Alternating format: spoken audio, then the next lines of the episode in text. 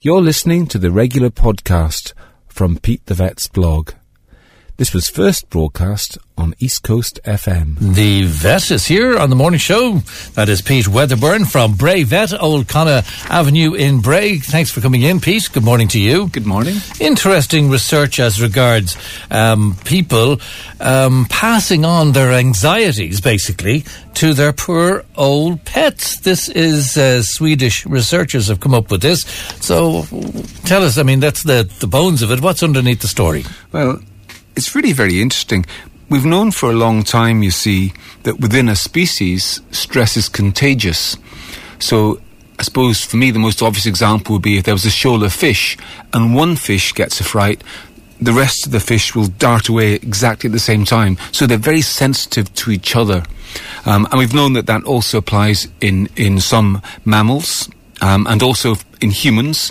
For example, studies have shown that um, females' mothers' stress levels are mirrored by their children. So if a woman gets very stressed, then her children, whether they're very young infants, whether they're older children, they also feel stressed. So we know that that effect is there. We know that if a teacher is a highly stressed individual, then her students or his students are far more likely to be compared to the students of a teacher who's chilled out and, and not so stressed.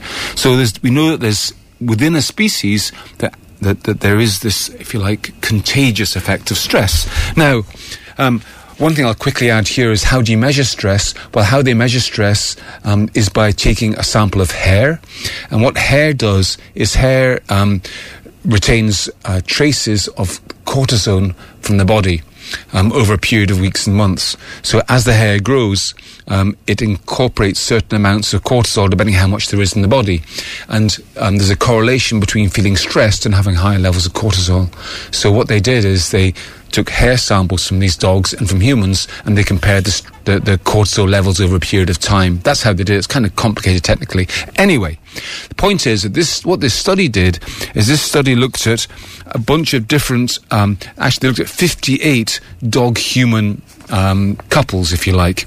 Um, and what they did is they, they analysed the hair cortisol concentrations on two different occasions so one one representing the summer and one representing the winter, and they chose different dogs and different owners to get a really good sort of random spectrum of, of the populations. And what they found was that there was a surprising level of correlation. So when the human was stressed, the dog was much more likely to be stressed as well. Um, and they worked out that it is the dogs mirroring the people rather than the people mirroring the dogs, if you know what I mean. It's, and they know that because they looked at, when looking at human levels of stress, they look at what they call the big five human um, personality traits. Um, so, you know, whether somebody's neurotic, whether they're open, um, whether they're, there's different terms that psychologists used, and they know that certain pe- people with certain personality tra- traits are more likely to be stressed than others. So anyway, by doing all this, they worked out that it's the humans who get stressed in the first place, and then the dogs mirror that. Right, so but this Swedish research looked at just female owners as such. Um, it, as far as I know, it did. Yes. Yeah. So they're going on to the males now. But, but you, that's another project. Yeah. But listen, uh, they found actually interestingly, they, generally females are more prone to stress than males across all species, funnily enough, not just humans. Um, with rats and with, with other creatures as well, they, they find that there's higher cortisone levels, and they reckon it's to do with females' social status in, in, in the world, the things that they have to do, rearing children and so on. They're v- more vulnerable to stress than, than, than men. Okay. Or males, rather. Well, let's hope uh, that changes in some way. Um, but uh, is there a default setting for pets as such? Are pets you know, do they have a default relaxation and it's only then influenced by their interactivity with humans? It, well, yeah, they, they're actually, believe it or not, they now have a thing called a dog personality questionnaire, um, which they complete. To, because yes, dogs, of course, like some dogs are more chilled out than other dogs, aren't they?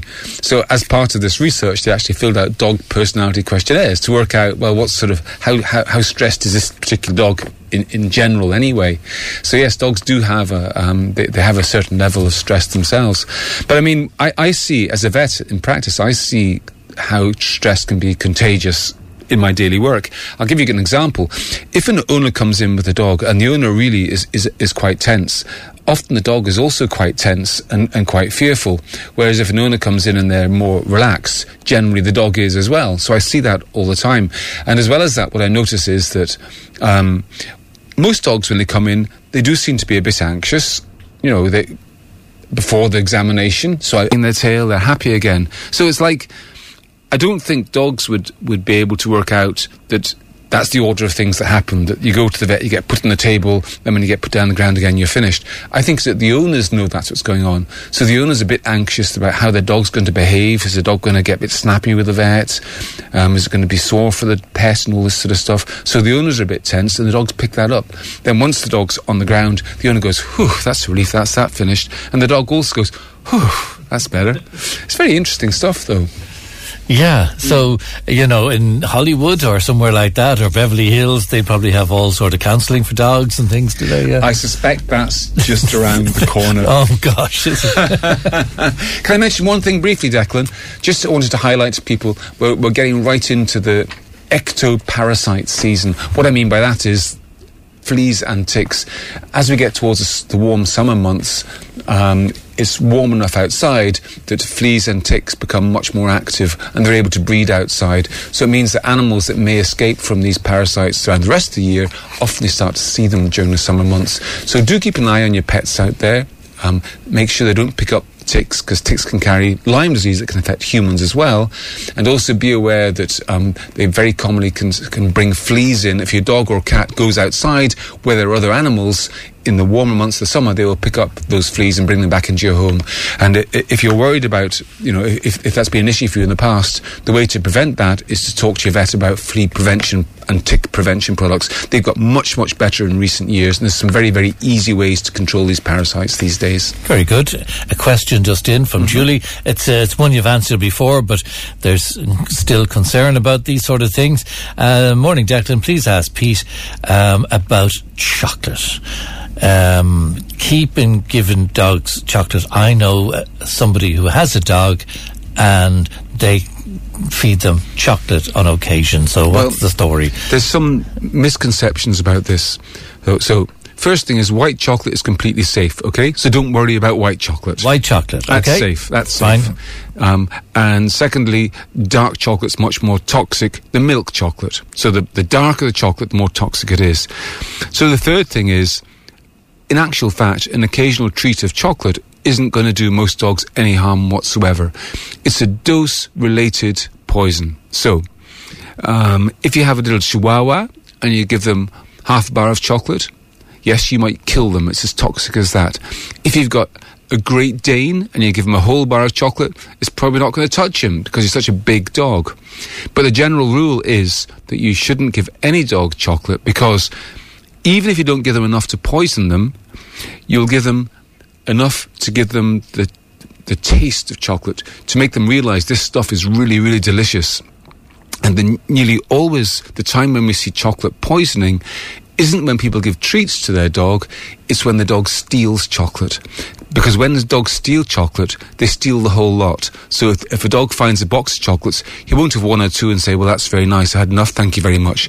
He will eat the whole lot. He'll finish as many trays, as, as many, as many levels as there are. He'll just go through them all, eat the whole lot. And that's the problem. If dogs learn to like chocolate, then they scoff the lot and they learn to absolutely love it and they'll break through barriers to get to it if they get the scent. And they do get the scent because they've got such a sensitive um, sense of smell that they can pick up chocolate through layers of wrapping and so on.